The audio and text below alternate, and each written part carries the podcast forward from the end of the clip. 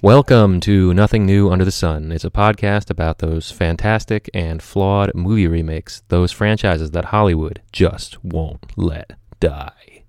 On today's episode, we're going to be talking about Mad Max. Uh, I'm one of your co hosts, Dave, and this here is my co host, Mike. Uh, what's up with you today in coronavirus land? I'm I'm here, Dave. I'm I'm chuffed to be here today in uh, in coronavirus land, watching all these these uh, good old Aussie movies. I, actually don't think I knew that uh, Mad Max was so Australian. it's the most Australian. I know, I couldn't believe it. And uh, Angela watching it with me, um, I said something, you know, Mel Gibson, and she goes, Mel Gibson is Australian? And I was like, yeah, he's like super Australian. I'm like, didn't you see the South Park movie where they're like Actually, making fun of him? Mel Gibson was the least Australian of everyone in the movie. so You, you know what's funny is uh, this is actually the first Mel Gibson movie I've ever seen.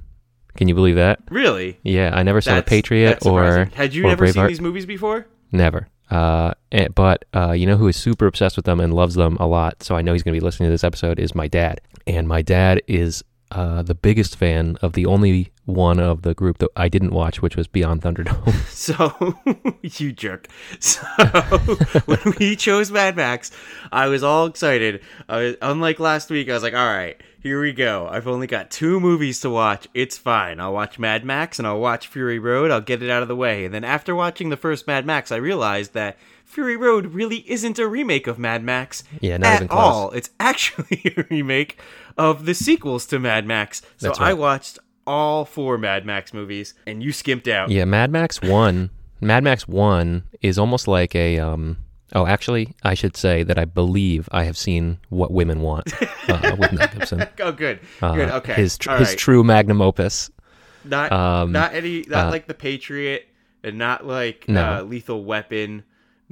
No, how dare you? I've only seen the greatest of his movies, What Women Want. Of course. Uh, Mad Max One, um, to me, seemed almost like um, like a student film or something like that. Like it was like, um, oh, okay, so wait, so um, George Miller directed all of Yeah, them. so George Miller true? wrote and directed all of them.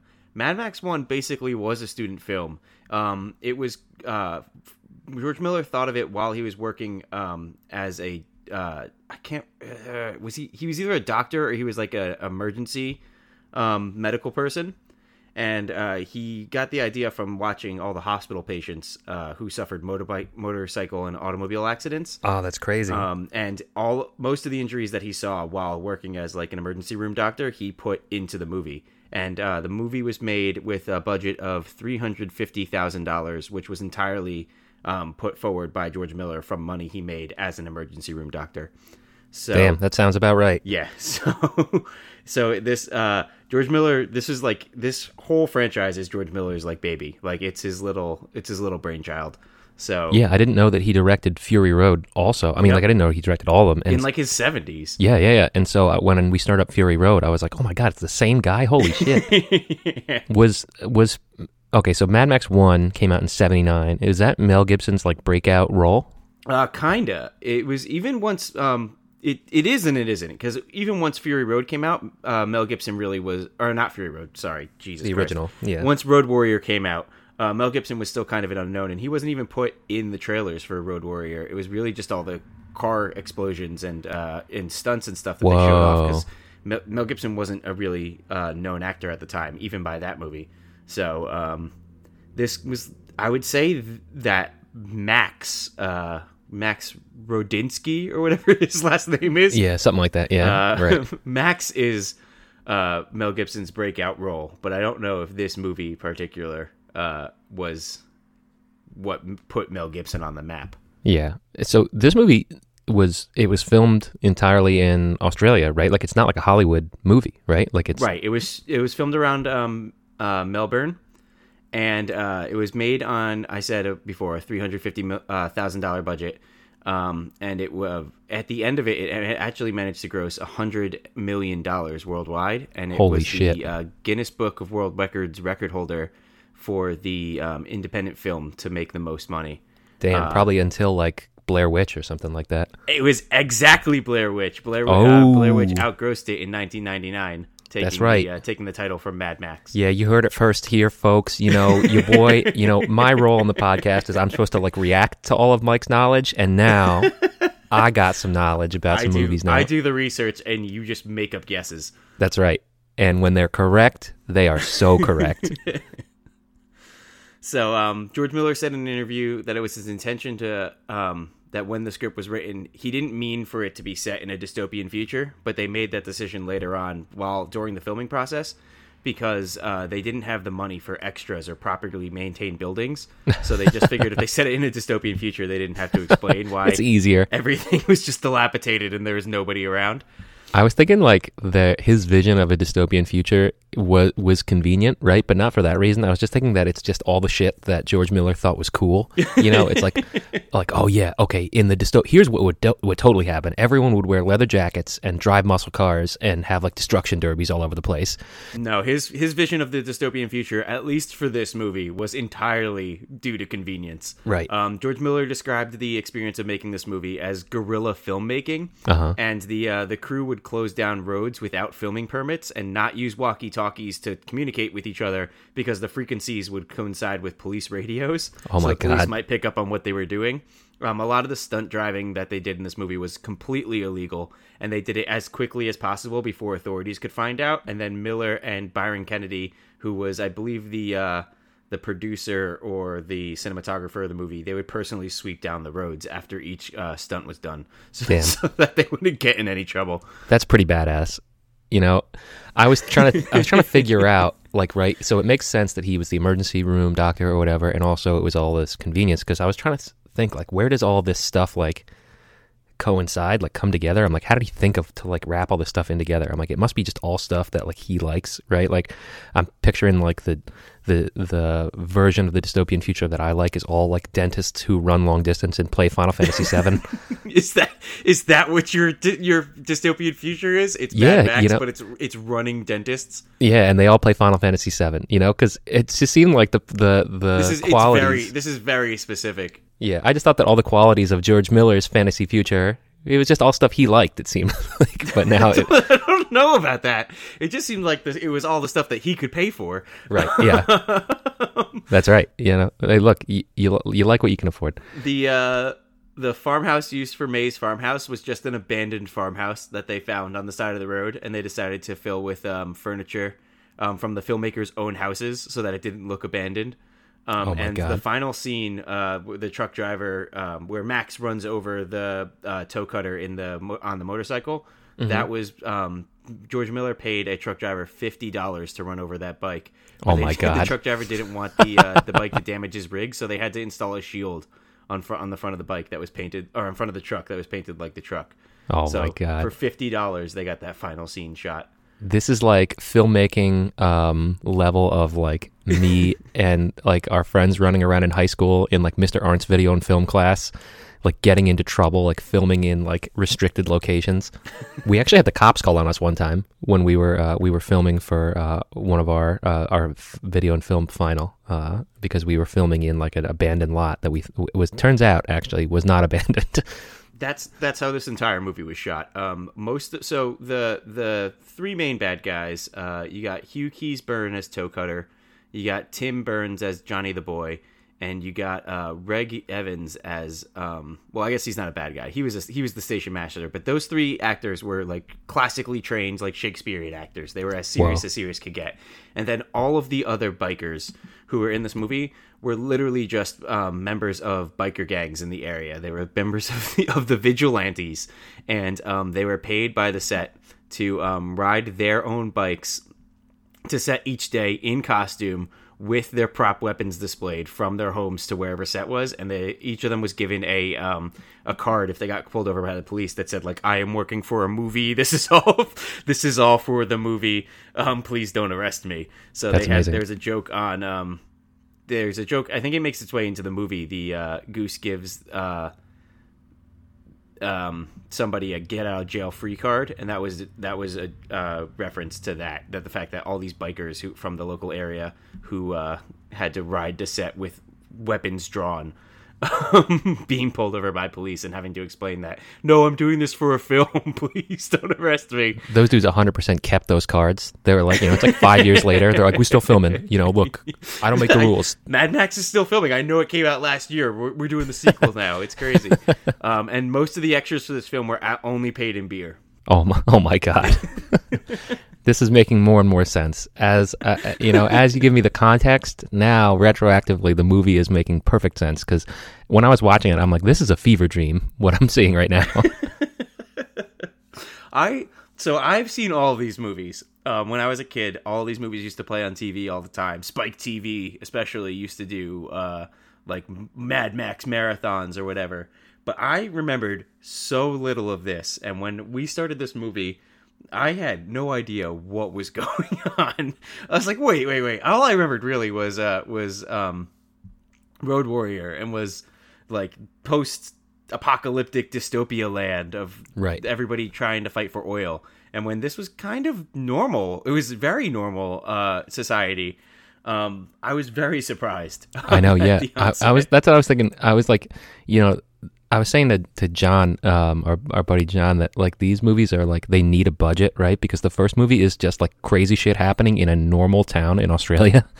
And the, and the second the second movie has this huge you know set pieces and these huge budgets and it's like oh okay i see what they're going for now. But the first movie is like you know a bunch of like weirdos like just riding around like a normal australian you know area.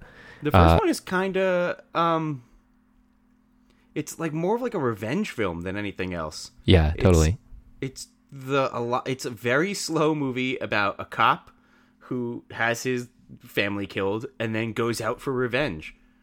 It's not really at all what the, what the franchise be, becomes later on. Yeah, and that the scene where they run over the wife and the kid is pretty gnarly. I mean, it's pretty like um, distinctly uh, shocking for what's been happening in the movie oh yeah, so for far. sure. It happens entirely off camera, but um, George Miller uh, notoriously has said numerous times that he prefers the violence in his movies to happen off camera because he Right. feels like he can get more from the audience through implied vi- violence than just straight up blood and gore violence.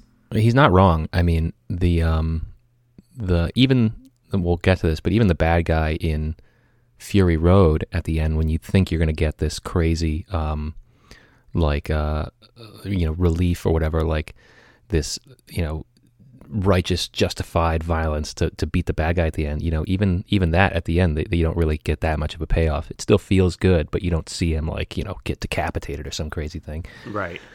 one, one of the things I thought was weird, um, but it makes sense now in retrospect, is that none of the bikers are riding Harleys, right? They're all riding dirt bikes. Uh, and it's Right. probably because number one, there's so much dust in the later movies, but number two, because they're not in the United States, right? Like they're is I assume Harley Davidson is an American company. Right, and I think they had um, a lot of the bikes were donated to them Yam- by Yamaha once they said they were making a movie. So again, this is it's just whatever they could get for as cheap as possible. Um, if the if the the vigilantes who were playing in as extras for the biker gang didn't want to bring their own expensive ass super nice bikes Right. in, I'm sure that uh, George Miller found a, a cheap ass Yamaha that was saved from destruction in a junkyard, just just so they had some bike to ride around on. Yeah, that makes perfect sense. I, one of the things I liked in the beginning is when, like in the intro scene, when they're chasing down the guy who's like the psychotic, right?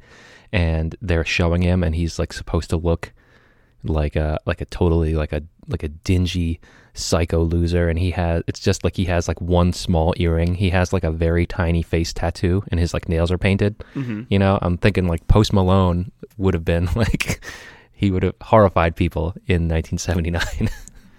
So you've mentioned the tattoo. I don't know if you picked up on it. All of the uh, the motorcycle gang members have that same tattoo, and that's like their that's their their symbol. That's their thing. Yeah, Angela caught that actually. Um, uh, I didn't know. It. I saw it was on the one guy, but Angela was like, "Oh, look, it's on that other person too." One of the things you can pick up on is Johnny the boy um, doesn't have that tattoo at the beginning, but then once he murders Goose and he sets Goose on fire in the in the police vehicle, every scene after that he has the tattoo on the side of his neck. Ooh, so it that's was like cool. he got that tattoo by being initiated in for killing the cop.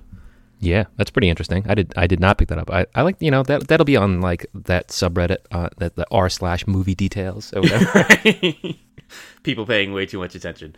Yeah. Uh, I have a fun. So there's two fun stories here about how uh, Mel Gibson got this role. Um, it's one of the the better story is that uh, he went into audition with the part, but along with his sister. Um, and his sister was actually auditioning, and he was just like tagging along, and had been in a bar fight the night before, and his face was all black and blue and swollen, and he was told to come back um, and look like um, come back and next uh, audition the next week so he could look like one of the freaks in like the biker gang. Oh my gosh! And uh, he returned um, in three weeks' time, but was all healed up. And once they saw him all healed up, they're like, "Whoa!" And they had him audition for the lead role. The other story I have is that him and Steve Bisley, who is also in the movie, were roommates in uh, Australia's National Institute for Dramatic Art, and they just auditioned together. So Oh, that's pretty- that's I pretty choose to believe the first story. Yeah, that's way better. way that's way fun. better. Yeah, yeah. I think that that that in itself could be like a documentary. Like that, that's like a pretty good fucking story for. um, I one of the things that I noticed is they had the the dude um whose eyes were bugging out, right? Mm-hmm. Uh, and then they showed Which him. with- that is one of like the key things to this series, if anything. Um, which is uh, you didn't watch Beyond Thunderdome. I'm gonna No. I'm gonna put it out there right now. Beyond Thunderdome has no eye bug out scenes, and that Aw. was a huge thing for me to. That, uh, one of the many reasons why I felt Beyond Thunderdome was the worst movies of this in, series. instant zero out of ten. Yeah. No, no eyes bugged out. that is a even in Fury Road they have one eye bug out close up, and that is a uh, that is a quintessential Mad Max cornerstone. I feel for being in this series. I think it's a, a, frame splice from this movie. I don't think it's refilmed. I No, think they. I, yeah, I didn't notice that. If that's true, I don't know. yeah. I'm, I think so. I, I could be wrong though. Did you notice that uh, toe cutter Hugh Keays-Byrne is the same guy who plays Immortan Joe in Mad Max Fury Road? Uh, I did not notice that, but then um, I think I saw, like, I came upon that information in putting my notes together. Uh, but that sort of, you know, lends the question, like, is Immortan Joe toe cutter? Like, I know it's the same actor, right? But are they trying to say that he that toe cutter survives and like ends up becoming this? I don't think so. That would be pretty crazy. But there are a lot of um, there's a lot of actors who go. This is a big thing in Mad Max that actors return for other movies. Um, Hugh Keays-Byrne, uh, I just mentioned, plays Toe Cutter, and then he plays Immortan Joe. Um, Bruce Spence, who played uh, the Gyro Captain in The Road Warrior, um, he also played Jebediah in um, Beyond Thunderdome, and then uh, Max Fairchild, who is in Beyond, or in the first Mad Max as um, Benno, I think his name was Benno. He I plays a hostage in Mad Max too. He's one of the guys who's tied up on the uh, on the truck that in uh, um, Road Warrior who gets his face smashed into the back of the car. So Nice. That's that's a, that's an upgrade. right, sweet sweet second role. If you don't get uh, brutally murdered in the first movie, you come back for the second movie to have some horrible shit happen to you. Yeah. yeah. Um, so that's that's kind of a tradition of the Mad Max films is having at least one actor return to play a different role in another film. One of the things that I saw that I thought was interesting is that they um they seem to have like some uh like not like a like a twist ending, but like some shocking event right in the last like five minutes of the movie. Right, like in um, Mad Max One, he gives him that like Saw style ult- ultimatum, you know, mm-hmm.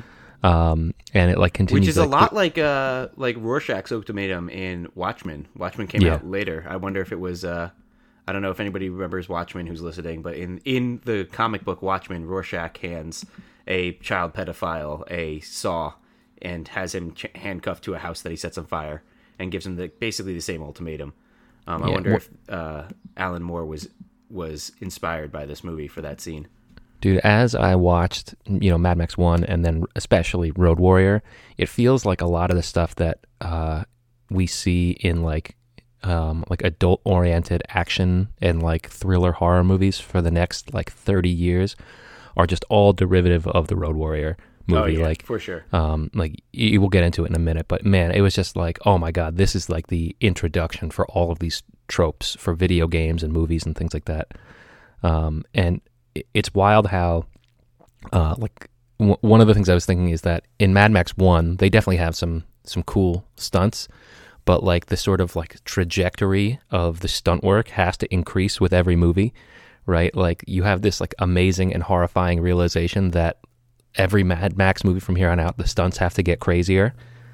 Like the Mad Max one, it's just like some regular car crashes, and then Ma- in the Road Warrior, it's like these humongous set pieces, and then uh, I didn't watch Thunderdome, we said, but Fury Road, it's like the the stunts are ridiculous. You know, they're they're they're otherworldly. I wish you did watch Thunderdome because you we could have a whole conversation right now about how Thunderdome really doesn't have all this like car chase stunt action that the other movies do, which is one of the things I feel really hinders Thunderdome as a movie. It's like Thunderdome they try to take Mad Max and put him like all these movies really are Mad Max other than the first one. The first one is purely Mad Max's story, right? It's like his origin story. He Right. was this cop in this dystopian future. His family got killed, and then he went crazy, and now he just wants to kill all these biker gangs who want to do him harm, right?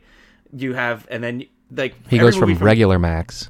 He goes from regular Max to Mad Max. Whoa! but every movie from there on out is like kind of Mad Max stumbles into somebody else's story, right? It's you. You have the story of the people at the compound, and they're just trying to live in this crazy post-apocalyptic world where there's no gasoline, and then Mad Max shows up. You have Right. in in Thunderdome, it's this tribe of children, kind of like the Lost Boys in Peter Pan, um, who have been fending for themselves for years for for seemingly decades, even though none of them, as far as the movie says, have turned into adults in this time.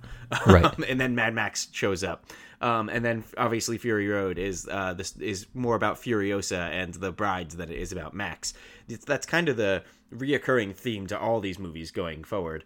Um, but it just this movie really sets down, uh, I guess, what Max's motivations are for the rest of them. But it really, other than that, there's there's not a lot going on in this movie. I thought it was really it was a really great watch, but I don't know if I'd I'd be super eager to watch it again after this. Yeah, I, I think of the movies that I watched in the series, it was not the strongest. You know, it was probably the weakest. But I think one of the things that would have made it much more interesting to me is if I had had the context about the way that it was filmed beforehand, and then I would have been like, "Oh, wow, I see what's going on here."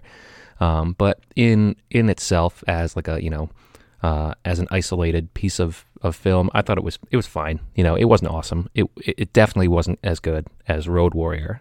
no, Road Warrior is a amazing movie. But before we move on from Mad Max, I'd like to bring us up to our reoccurring segment for the episode, and probably no other episode that I'm going to call "Guess That Australian Slang." Now, Dave, the child of Mad Max, his name in the movie, he is only called Sprog. Dave, for a million points, what does Sprog mean? Um, I know I've seen this word somewhere else, so I think it means like, like baby, like tadpole, right? Like it's like a small thing. It's it means child. It's- uh, Okay, Sprog is go, yeah. Australian slang for child. Okay, cool. There you go. So, so That makes we'll, sense. We'll, we'll we'll we'll get back to those.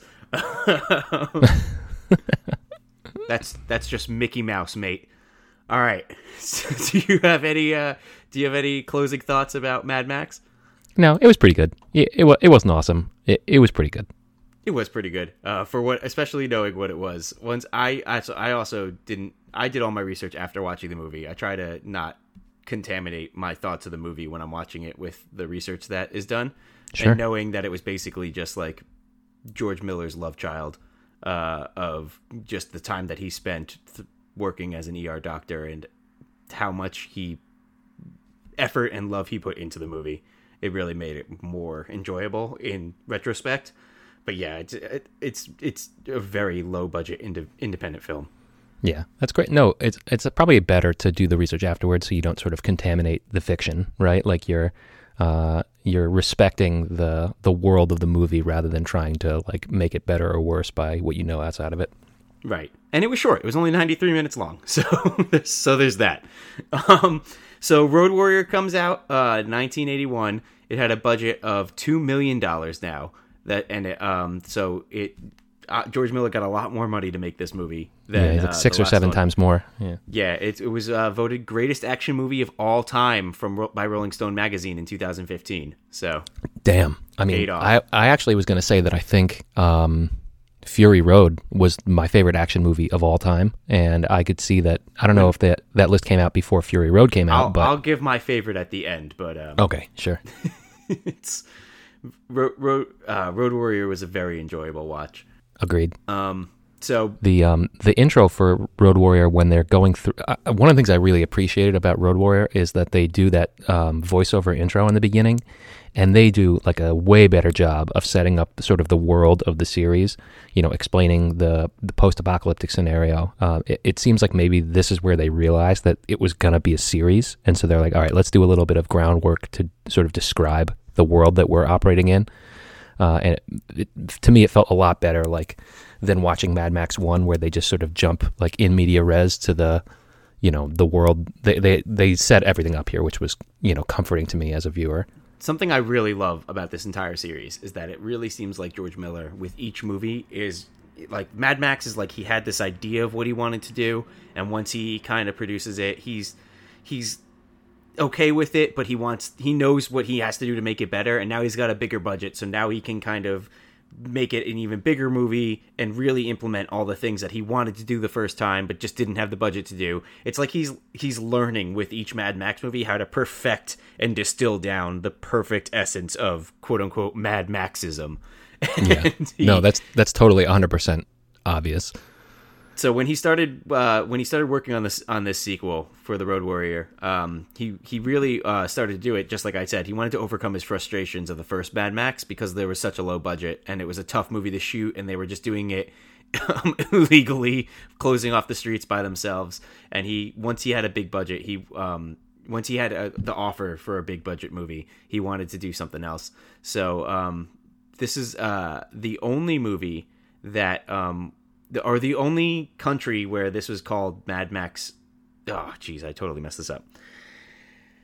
North America is the only place where this was actually not called Mad Max 2. Um, because Mad Max had not been had a wide release in the U.S. Uh, before the Road Warrior came out. So in North Ah. America, this was just called the Road Warrior, whereas in every other country, this was Mad Max 2, the Road Warrior, which you'd find it as now. But when it first Yeah. came out in theaters, this was just the Road Warrior, and that's probably how, like you said, your dad was a big uh, fan of this franchise. That's probably how he knew this movie.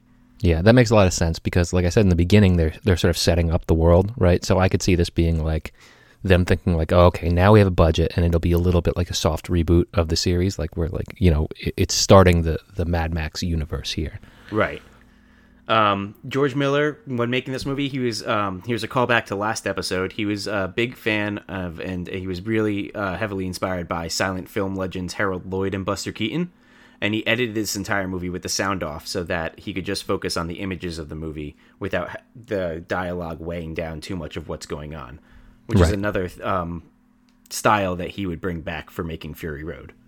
Yeah, they um they definitely do a good job starting in this movie and then following it up later in Fury Road of making the world feel very lived in. Like they have this huge set and like this, you know, uh, the fact that Max is just you know moving in and out of these cultures is good for us as the viewer because we are too, right? Like we're moving into he he's as weirded out by like the crazy people in these areas as we are, Right. um, which is you know it it as the viewer you can insert yourself a little bit better.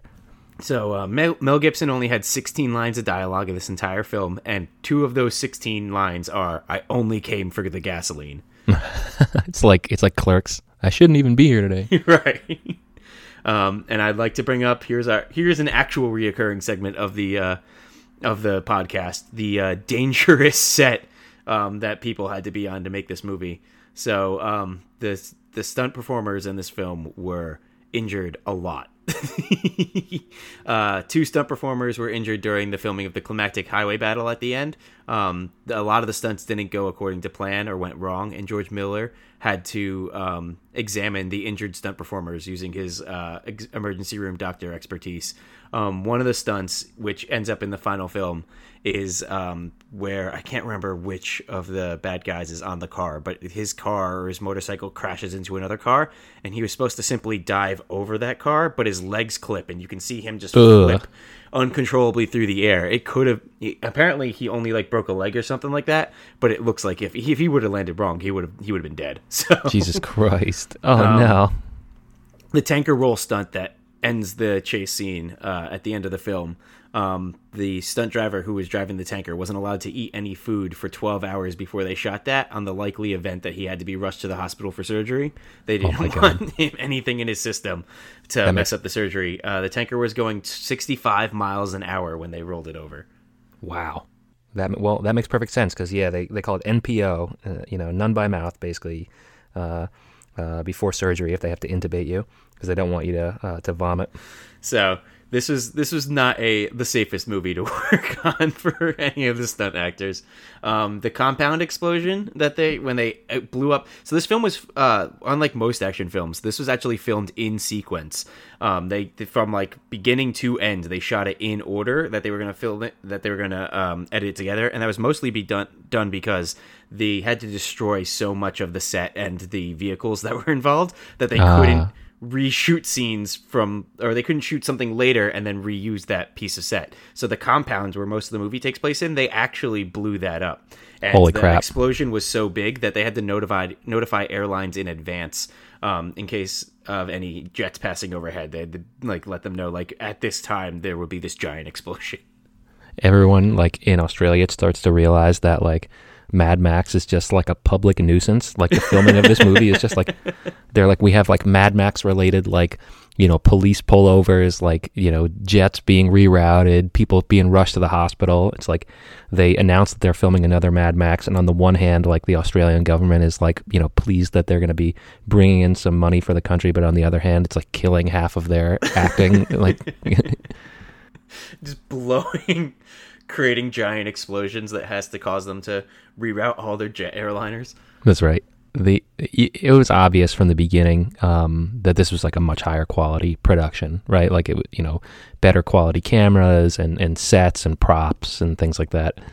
Um, and it's like Mad Max One, the areas felt like they were just you know, there's no modification at all, and this movie, it's like the entire thing is a gigantic set. It's really cool.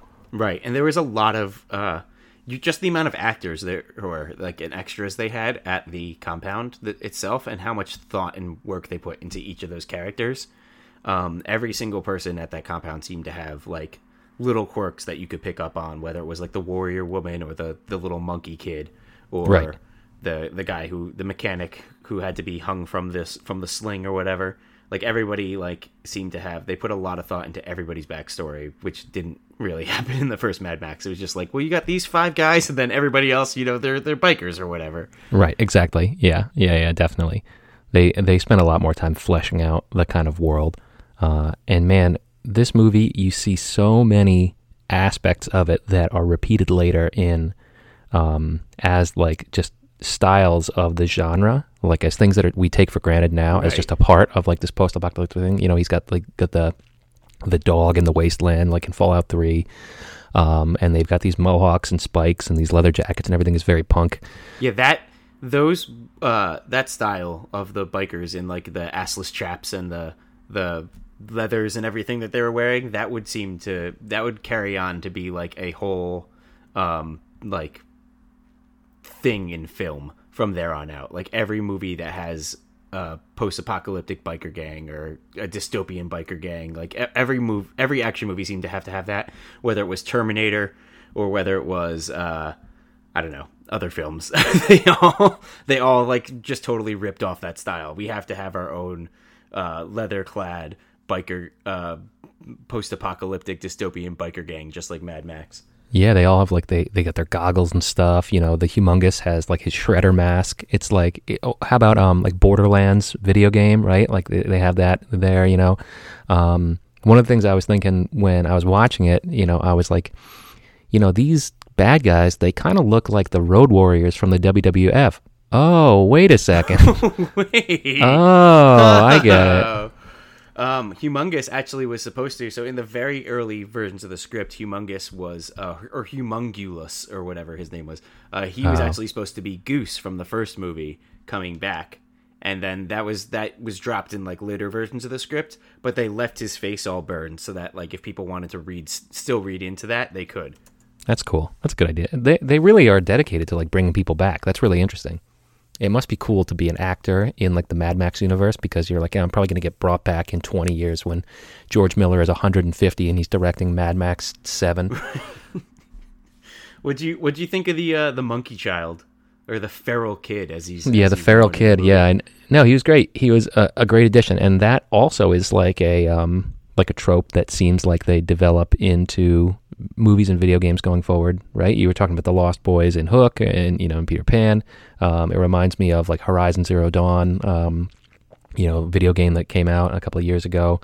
Um, it seems like that's like another trope, like this sort of um, like simian style, like you know, you know, primitive people that live in the desert is like a, uh, you know, like they're in like he's in like fur, right? Right. And he's got his his little boomerang. You know, it's like uh, you know, they do something similar in um in the Which video he game Chro- ruthless. Chrono Trigger. He's a straight up murderer. He just fucking Yeah. kills that guy with that boomerang with no Yeah. remorse. I know. Yeah, he's brutal. Was that was brutal. That was the first time. Like like all the other kills of this was pretty normal to me. Like someone got raped before that scene, and I was like, all right, we're just watching an action movie, and then that kid just fucking murks that guy with that boomerang, and I was Yeah. like, holy shit. yeah. like, oh man. there's a um there's a real a really similar character in the video game Chrono Trigger, which came out uh, in the early '90s. It's like every teenager in the world saw the Road Warrior, and then they ended up becoming like video game designers or or movie directors or TV show you know directors or whatever, and they were all like in the back of their mind they have some Road Warrior shit that they want to get onto into their project, you know. right? Um, so there's so this was a fan theory. This isn't this is not official at all, but there was a fan theory out there that um, Tom Hardy's character of Mad Max in Fury Road was actually the grown-up feral kid after he Oh. told this story in Road Warrior. How do you, how do you feel about that fan theory? So yeah, so I um, heard another sort of fan theory similar to that. Um, that all of the Mad Max movies going forward are just like myths about this Mad Max character that are being told by Right, the well, I- feral kid. I would oh by the feral kid. I don't know Yeah, if yeah. all of them are stories being told by him, but that's what I would I would say that all the Mad Max movies from Road Warrior on are just stories being told by somebody. Um, they're just it's Mad Max is more a like a uh, a character of like a folklore who comes Right. in to and and helps them during some time of need, and then is that story is passed down through generations. He's not really the star of any of these movies. Right. Um, and and it's it's it's like a parable because he comes in in the beginning and then the the plot happens and then he leaves alone at the end, right? So he can be moved on to the next story and all of the stories have the same actors, right? They have this like similar characters and they have similar themes. Like in Fury Road, um, Zoe Kravitz has the little um, music box, right, that he gives the feral kid in The Road Warrior. Right. So it's like um, it's like someone in the context of the the universe of the, the the the fiction, right? Someone is coming up with these parables about this character Mad Max, and kind of using all the same themes over and over again, and that's what we see represented in the movies. Right. All right, so I'm bringing it back to our favorite reoccurring segment for the episode. Guess that Australian slang. In the movie, uh, Mel Gibson is seen eating Dinky D dog food. What does Dinky D mean in, a, in Australian slang, Dave? Dinky D dog food. Uh, I don't know. A dinky D, maybe a D is like a dog, so maybe Dinky D is like a puppy. No, no, no, no. Come on. Come on. Give, give me a second guess here. Dinky D on. dog Don't be a food. dag. Oh my god. Don't be an ocker, Dave. Jesus Come on. Christ. You can do this. I don't know. I don't know what it is. We all we all know you're London as a brick. Oh no. I I can't help think but feel I, I think I used that one wrong. Dinky D. He flew cl- too close to the sun. Dinky D means uh, genuine or real. So Dinky D dog food would be like genuine dog food or real dog food. You said "come on" like I was gonna guess that. Like, like it should have been obvious by the name. Listen, this this uh, reoccurring segment here just has me grinning like a shot fox. What can I say? Oh my god.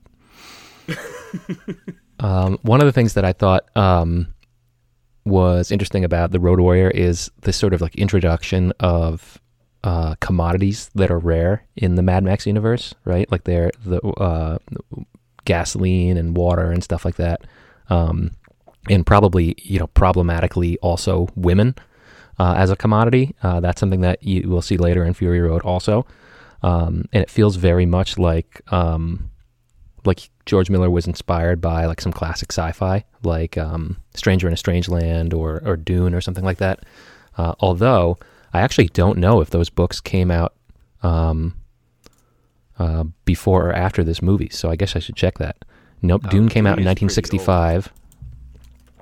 Dune came out in 65, and Stranger in a Strange Land uh, came out in uh, 61. So yeah, it really seems like George Miller kind of like saw the scarcity of water or, or something like as resources in these you know harsh climates in those books, uh, and was playing with it in this universe because that's definitely like the motivation for all of like the the greed and the bad guys and stuff, right? Bloody oath. I I assume that means like truth, like preach. You speak. Do you have any uh, any final thoughts on on Road Warrior?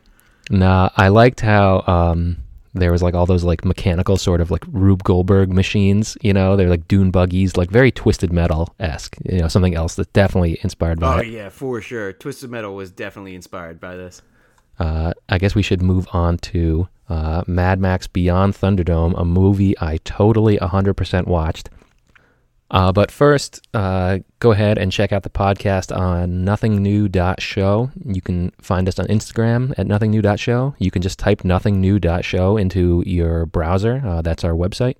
Please go to iTunes or Stitcher or wherever you get your podcasts and rate us and review us. That would be super appreciated. Uh, it'd help us a lot uh, when new podcasts come out, you know, the reason that they get popular is that they get good reviews on these services. So that would really help. Um, if you would like to make a suggestion for the content that we cover in a future episode, uh, we will totally do it. We are covering Mad Max today based on our friend Dean's suggestion, uh, and that was just one person. You know, you could literally reach out to us, suggest one thing, and we will do it based on one vote right now. Uh, you so determine pl- our fate. that's right. So so if you want to uh, make a suggestion, please leave it as a comment on an Instagram post at nothingnew.show. Give us a review, uh, and if you are so inclined, leave a donation on Patreon. Uh, on to Beyond Thunderdome. Dave, what'd you think about Beyond Thunderdome? Oh, dude, uh, loved it. Uh, it What was definitely, part? totally a movie that I watched. Um, actually, I didn't see, so I didn't watch it. We said this, but my dad really likes this movie. Okay. Uh, I I understand. My dad, if I know, you know, his style, he likes B, you know, action and sci-fi and horror movies. Like kind of like the campier the better. So I assume that this movie is quite campy, type of thing that would be on the Sci-Fi Network at 3 a.m. on a Wednesday. It definitely is. This movie is also where Mad Max goes like mainstream. Um, this Okay. is the first and only movie in the series to be uh, rated PG-13 and not R. Okay. Um, it had a ten million dollar budget. It was the first movie with um, U.S. financing, and uh, Tina Turner plays the like main. Uh, I'll call. It, I guess she's the bad guy. I don't even know. She's she's basically the bad guy of the of the movie. Whoa. Um, it so this movie started out as a. Uh, it was uh, George Miller wasn't originally going to come back to the Mad Max idea. He was actually pitching a like a post apocalyptic Lord of the Flies film, um, where a bunch of children are found by an adult, and okay. it rolls on from it there. turns out. And it turns out that that adult is Mad Max. That's what the studio he was pitching it to was like. But what if that adult was Mad Max and you made it another Mad Max movie? And George Miller was like, "All right, I guess." whatever, whatever gets you to pay me the money to make a movie, sure. That's Um, right. So George Miller was um was all gung ho about this. He was super into it, but then uh, Byron Kennedy, who helped him make uh, the first two movies, was killed in a helicopter crash while scouting locations for this movie, and George damn. Miller checked out. And he really only shot this action scenes for this, um, where George, o- oh man, George Ogilvie, George Ogilvie, Og- Ogilvie was brought in. Ah man, sorry George Og- if you're listening. Uh, he was brought in to shoot the rest of the movie, other than the action scenes, where George Miller just did the action scenes for this movie. so, we think the quality suffered as a result of It, this. the That's quality the reason. suffered because of everything. It's basically just Mad Max finds a bunch of kids and then is like, "Don't be like me," and they're like, "But we want to be like you, Mad Max," and then he helps Oh, liberate man. them. Dude, It's wrong thing to say. Wrong thing to say to a group of kids. it's so dumb.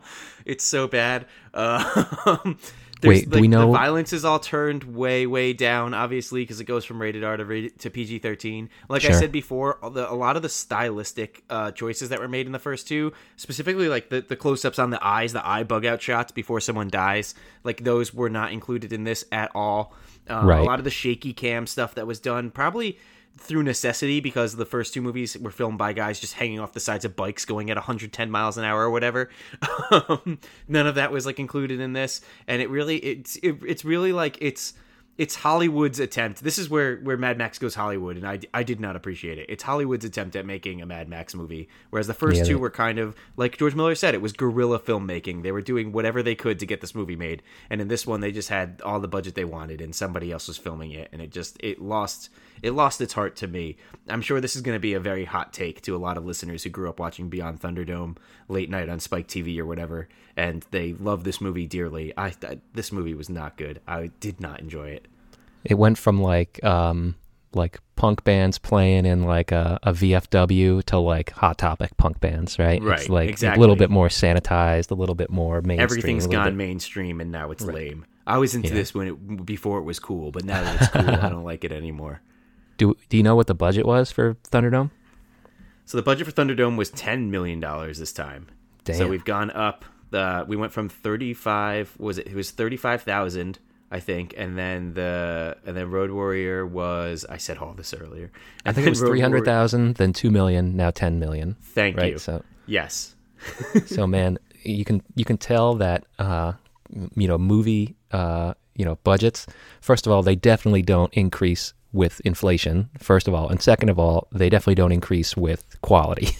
right? Like you can you can have a um, Tom Cruise The Mummy uh, that has a bazillion dollar budget and make a horrific movie. right? So the Thunderdome fights that this was uh this was um the movie gets its title from, and the movie uh Mad Max pisses off a bunch of guys, and they decide to basically like settle their beef in the Thunderdome, and it's kind of like in South Park when they declare shenanigans. it's just like I declare shenanigans, and then shenanigans. right. They all pull out brooms and start hitting each other. Uh, this is kind of like that, where everyone was like, "We're doing Thunderdome," and then the, they're just shoved into this giant um, steel structure. And Yeah. the Thunderdome fight, I was all ready for based on the last two movies. I was like, all right, we're not. This seems like we're moving away from the giant car stunt chase sequences. We're moving towards more of a uh, lower budget sort of thing. Let's see what, or at least, I mean, lower budget in the sense that of what the the stunts here would require. Let's see what they like have, like putting Max like in like a fight with someone, and it was just all slapstick comedy. It was really bad. Um, there yeah, was isn't no. that it? It's it's interesting, right? Because the the budget is way higher, but the scope of what they're doing is so much smaller. It sounds like, Well, right? what- now that the budget's way higher, I guess they fig- and now that it's a movie starring a bunch of children, I figured they had they decided they had to get children into the theater, so we can't have Max just chop off someone's head or something like that. so, which like this movie, like they really like when they're in the Thunderdome, there's all these bladed weapons. Like the guy like accidentally stabs like somebody who's just sitting like hanging out on the side of the cage, and you really there's no blood there. You just hear him scream, but like. I don't know. It was it was so turned down that I was like I was almost immediately turned off by just that scene, and that's that's the scene. That's this is beyond Right, right. Thunderdome. Um, one thing I did want to say, uh, bringing it back to our love of professional wrestling that we brought up every single episode, Dusty Rhodes was inspired by this movie to create the War Games match. After watching this, uh, the th- the War Games match is based on the Thunderdome fight that he saw. Oh, that's awesome. That's amazing. I didn't know that at all. Yeah. So cool. All right. So do you have any do you have any uh, any last thoughts about this movie you didn't watch? Uh, loved it. 100%. The best movie I've ever seen in my life. It's- It was a quick it was a quick watch. Uh, not very mem- not very memorable. Great, awesome. Uh, there's something I'd, I'd like to bring up now. Um, when Fury Road came out, there's a lot of like internet nerds who had these very negative opinions about it because they were saying things like um, it's mostly about Furiosa. The movie's not about Mad Max at all. Mad Max barely speaks. He's not even the protagonist. The movie's all about this chick. Who's this chick? I don't care about this girl. The movie's called Mad Max. I want to watch Mad Max. And to those people who've clearly never seen a Mad Max movie, if Right. like they if if if Fury Road is the movie where they feel this franchise went off the rails and it's not Beyond Thunderdome, I don't know what to say to you. Beyond Thunderdome did everything it could in its power to neuter this franchise, and it was just unenjoyable to me. I did not like it. Uh, yeah, one one of the things I I saw people criticize about Fury Road is that the people thought that they revealed too much in the trailers. Like they were like, "Oh, the trailer is just going to be all the coolest parts of the movie," and it turns out that like most of the stuff in the trailer happens in like the first five minutes of the movie, and then it just gets crazier. Yeah, I, I've just written in my notes for Beyond Thunderdome. I have this movie sucks. so that's how I feel about it. Moving on, um, between after Beyond Thunderdome, uh, George Miller had planned for a while to bring Mad Max to the small screen as a television show. Um, and he was he wanted to bring uh, Jon Blake, who he'd worked with in Cool Change in 1986, but um, tragedy strikes, and uh, John Blaine has permanent brain damage from an auto accident. So the Oh series God. just gets completely canceled. Um, wow. from there on out, he wanted to. He got this idea for Fury Road in uh, 1998 when he was walking in an intersection in Los, in Los Angeles, and he got the idea for the movie being about violent marauders who were fighting not for oil or material goods, but for human beings. And he um, he wanted to bring back Mel Gibson in the uh, in the title role, and they were going to start shooting in 2001. Um, but the movie had to be postponed because of the September 11th attacks, and Right. uh, the uh, the American economy uh, crashed. So the American dollar collapsed against the uh, Australian dollar, and their budget just ballooned out, out of control. So they had to push the movie off to uh, 2003. Um, in 2003, George Miller ran into problems again because he wanted to shoot in Nim. I'm so bad at pronouncing things. He wanted to shoot in Namibia, which is a uh, a um, African country, um, but there were security concerns because the United States and many other countries had just tightened ti- travel restrictions to Namibia. Nam- Namibia, Namibia. I think it's just Namibia. Yeah. Yeah, I'm great. Um, with the start of the uh, Iraq War, so the movie was again pushed off because of those concerns, and then also Mel Gibson started making The Passion of the Christ, and he kind of lost interest, and then George Miller went on to make Happy Feet. So everybody kind of moved on to something else. You know, Happy know, Mel Feet, The Gibson might have done Christ, some- same thing. Mel Gibson might have, you know, said some crazy stuff, said a bunch of anti-Semitic things, uh, said some stuff to his wife uh, and a police officer, you know, all that. yeah, all that stuff.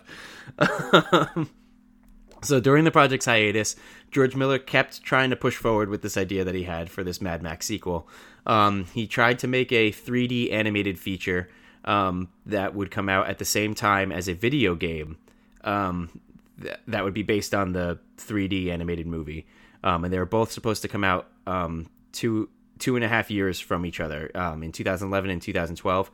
Uh, and then um, Fury Road, the animated movie, was going to be made by Doctor D Studios, uh, and uh, would, would it was founded in 2008 by Miller and Doug Mitchell. So he founded his own animation studio to make this animated movie that never actually got made. Huh.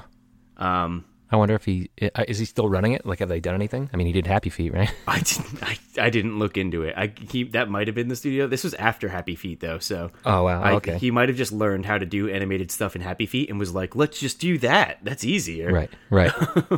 So he finally came back to Fury Road in 2009, and he decided to recast the role because he wanted Max to remain a, at a younger age and the same contemporary warrior as he was in the Road Warrior, and also because you know Mel Gibson uh, did a bunch of Mel Gibson stuff, so they, they didn't they didn't want to bring him back for the uh, for the for the movie. So I can't um, imagine why.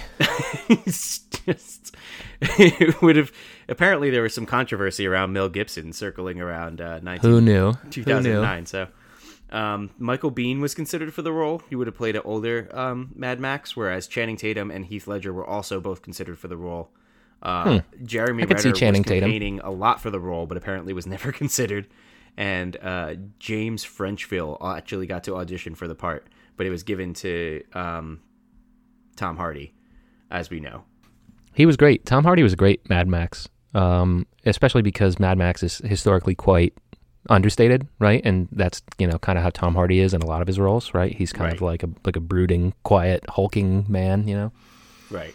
So um, George Miller actually he got um, he got a team of storyboard art five storyboard artists together, and they made a storyboard for the film of three thousand five hundred panels before script was even written. Wow. So they knew they knew the movie was going to be a continuous chase, and they knew they wanted relatively little dialogue, and they wanted the visuals to come first in the film. And paraphrasing Alfred Hitchcock at the 2014 Comic Con, uh, George Miller said that he wanted the film to be understood in Japan without the use of subtitles. Wow. Yeah. Well, so bringing it back to his inspirations of Buster Keaton and uh, Harold Lloyd for Road Warrior, he was doubling down even harder on that kind of filmmaking style. Yeah, well, I mean, hell yeah, they they honestly the movie could have been almost totally silent, right? Like the, you know, they the, what little dialogue they had was Max saying stuff like water and you. right. There's a part in uh, in Fury Road where um, Tom Hardy does this sort of like non-committal thumbs up, like just like this little baby thumbs up, where he kind of like half smiles. Uh, and my wife has been doing that to me all week since we watched it. Great. Um, so shooting this movie was a nightmare for everyone involved, as all of all of our movies seem to be.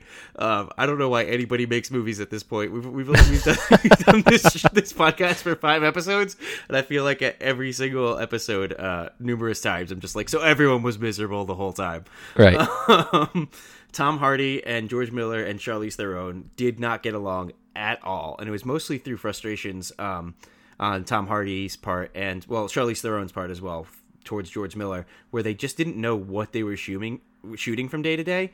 Um, George Miller had this like this, uh, like we said, he he storyboarded basically the entire movie out. Um, 300 3,500 storyboards equates to as many shots as there are in the film at the end of the day almost. Um, yeah, right. So they just they were unable to just visually see what they actually were shooting um, on a day to day basis, and they were getting really frustrated with the director. And um, they just there it caused all kinds of complications. Um, once the movie actually came out, Tom Hardy actually apologized uh, to George Miller. He said there was no way. I um, he said I mean I have to apologize to you because I got frustrated. There was no way George could have explained what he could see in the sand and what we were out or when we were out there because uh, of the due diligence that was required to make everything safe and simple, what I saw was a relentless barrage of complexities simplified for this fairly linear story. I knew he was brilliant, but I did not know how brilliant he was until I saw it. So he apologized to George Miller afterward for how annoyed he was while filming it. But apparently, Charlize Theron also blew up at George Miller a couple times because she had no idea what they were filming on the day they were filming it. She just whatever they were told to do just made no sense to them. Yeah, I could see that. I mean, like I could see that the the only person, you know, who probably has the entire scope of it in mind is George Miller, right? Or maybe like the director of photography or something. Right. I could see that the the actors in their moments on screen probably couldn't see the forest from the trees and i could see being out in a desert you know miserable uh, that that would not help to just right. say okay Film- and now you do this. And it's like why do i do it? They're like no just trust me. Just do it. Right. Filming lasted 120 days and the film runs for 113 minutes without credits. So that means that each day of shooting equates to almost a minute of film Oh my god. less than a minute of film. Oh my god. So, so you can now it's all kind of coming together where like you could see these these people are shooting like seconds of film, but they have to get it just right to fit George Miller's storyboard uh, idea of what this movie's supposed to be. And yeah, yeah, everyone was just getting really frustrated. Uh, the studio went completely over budget um, and behind schedule, and Warner Brothers sent out a producer to oversee production after a while. Um, at the end of shooting, George Miller had his wife edit the movie together, uh, Margaret Sixel, who was a uh, acclaimed editor at the time, but she'd never edited together an action movie before. Um, when asked why he did this, he said because if a guy had edited together, it would look like every other action movie. And uh, his wife went on to receive an Academy Award for Best Editing after this. That's awesome. I mean, yeah, it, it is visually stunning, um, especially because some of the editing choices they make, right, when they fast forward some of the parts and um, you know, it, it's really unforgettable how cool it looks. I actually had seen Fury Road um, before, like when it came out, and then uh, we just rewatched it this week. And I, all I remembered was that it was like amazing looking. And this week I was totally blown away when we watched it again. Oh, I want to give it up to the MVP in this movie, um, Nicholas Hoult, the guy who plays yes. Nux. You know, you know he's um, he's Beast in X Men First mm-hmm. Class, right? Uh, man, he was great. Uh, I remember him being cool, you know, in when I first watched it, but now that I watched it again, it's like he really pulls the movie together. Uh, yeah, his whole portrayal because you get to know what the people who work under Immortan Joe are really feeling and what their what their life is like. You know, you, other without him, everybody is just kind of on Immortan Joe side is just an unsympathetic uh, lunatic. But he Right. really like shows like there there are living people in like this wasteland, and there are living people in this um, post-apocalyptic who are just trying to make it from day to day. Like he he is a uh, product of his upbringing. You know what I mean? Agreed. Like he he's he was born with this terrible cancer, and he was basically told you're gonna die a horrible death, and you might as well give yourself to me to like live forever in Valhalla or whatever bullshit he was fed. But right. yeah, he his role or his portrayal like pulls everything in the movie together for me. I I felt the same way. Uh, the other thing that was super memorable is the um, the guitar dude, right? Like on the front of the, the truck with all the amps. Amazing. So that is um, Australian artist and musician Sean Hape. Um, he's better known as iOTA. um, and uh, he had an interview in Vice where he said the guitar weighed 132 pounds and shot real gas powered flames.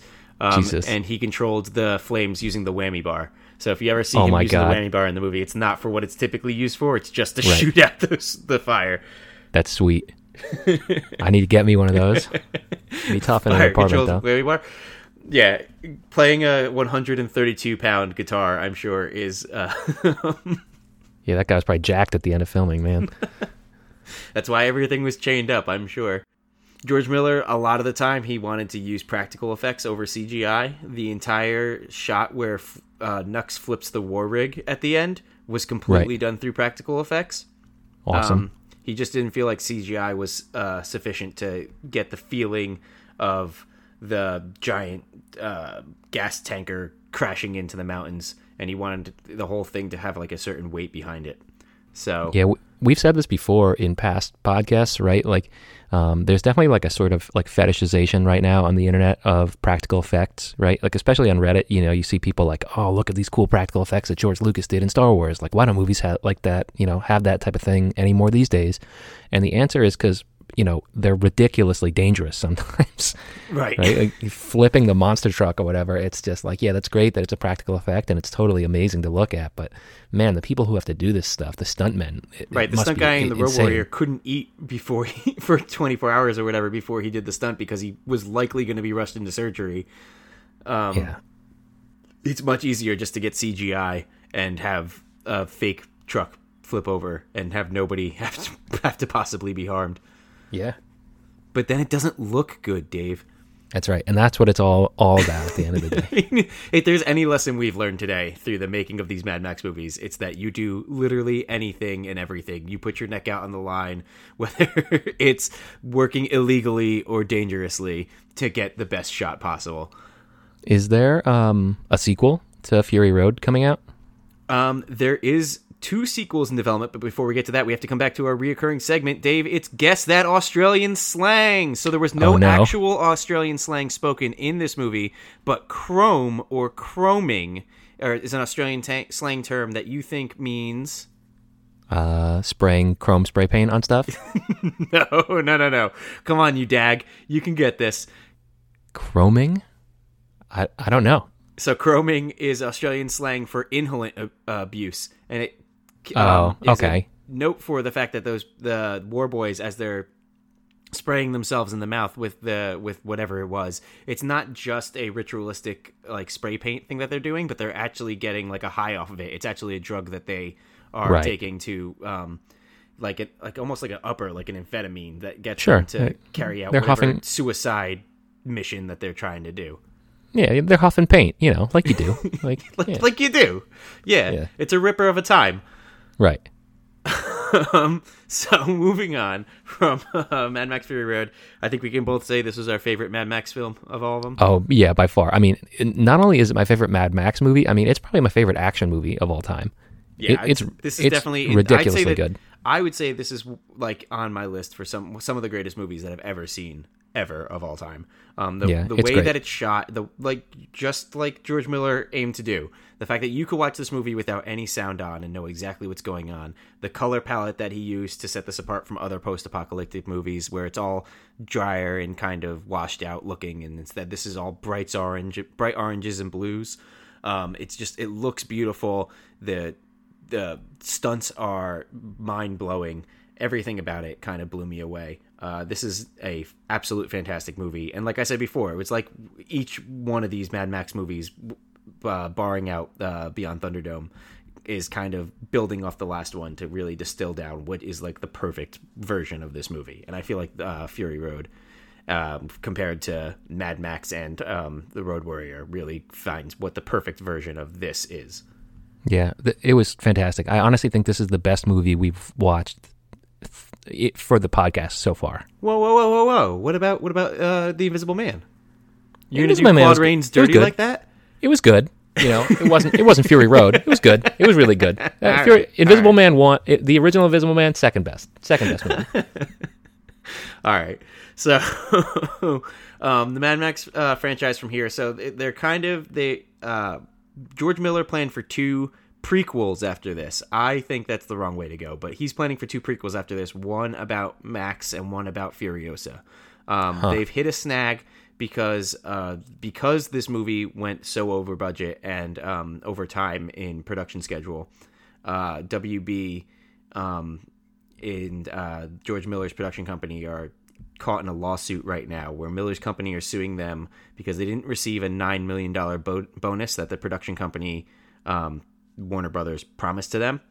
Um, they were promised this $9 million bonus if they could come in under budget of uh, under 157 million.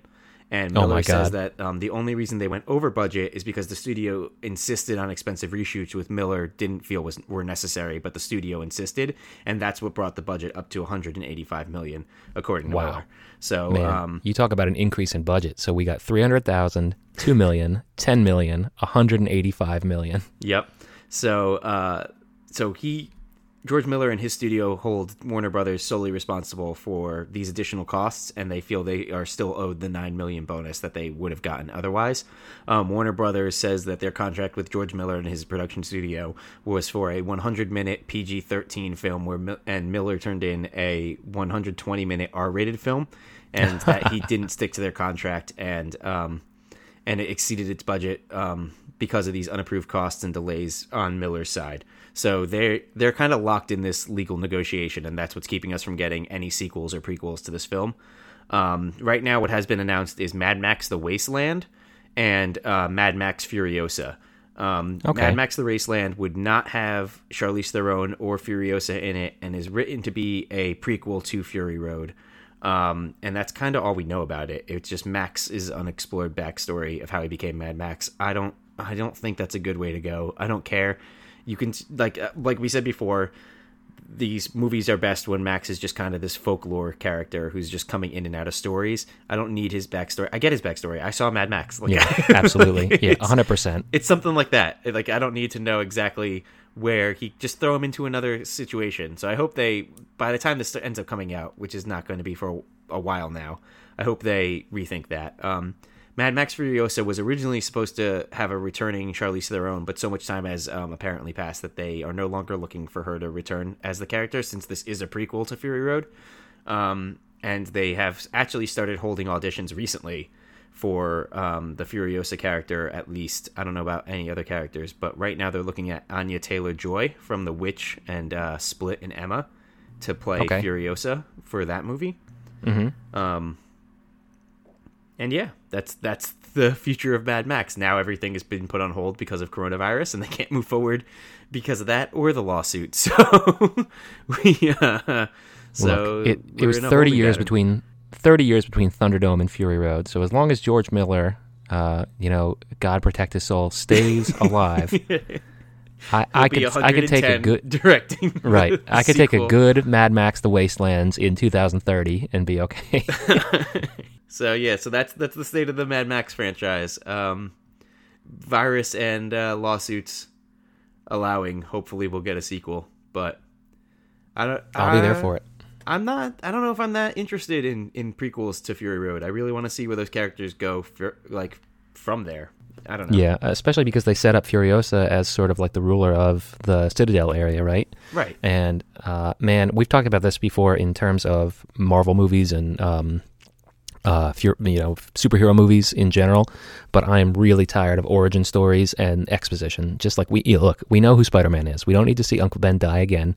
Like just make Spider Man his own uh, another movie. You know, we don't need to see Mad Max's origin story again. Just he's Mad Max. We get it. Everybody gets it. You know, Right. I don't have him wanna, crash some cars. I don't want the uh I don't want the solo of the uh the Mad Max series. I don't Right. need to know Oh my where, God. where Mad Max got all of his guns and all of his jackets and his last hundred name percent. from. Like I, I get it. Like it's fine. I I just want to watch this character who is a great character uh move on to the to his next adventure. You just let him get into a big crazy car and blow it up. That's what we're, that's what we want to all, see. that's all we're here for. Just just car car explosions. You put Tom Hardy in a car, you blow it up, it's a movie.